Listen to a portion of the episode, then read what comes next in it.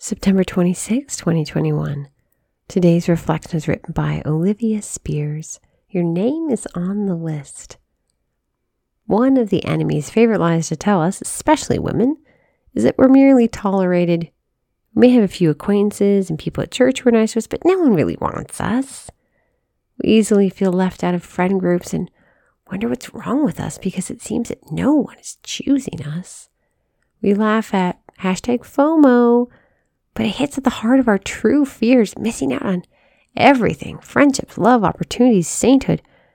We wonder if we missed it the calling, the mission, the occasion. We don't believe we'll have another chance.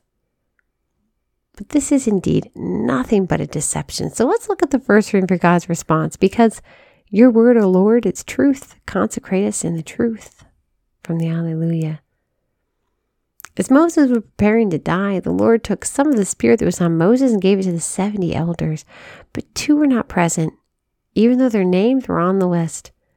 Eldad and Medad shows just how much the Father sees us. They were in the tent, being faithful to their duties there, and they received their allotted portion of the Spirit.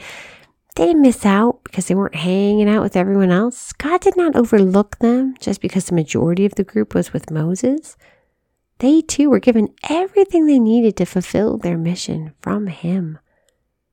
What are you afraid that you're missing right now? Do you fear that you're tolerated but kept in the tent while everyone else is in on the action? You are not missing it. You are not missing out on what God has prepared for you. Your name is on the list.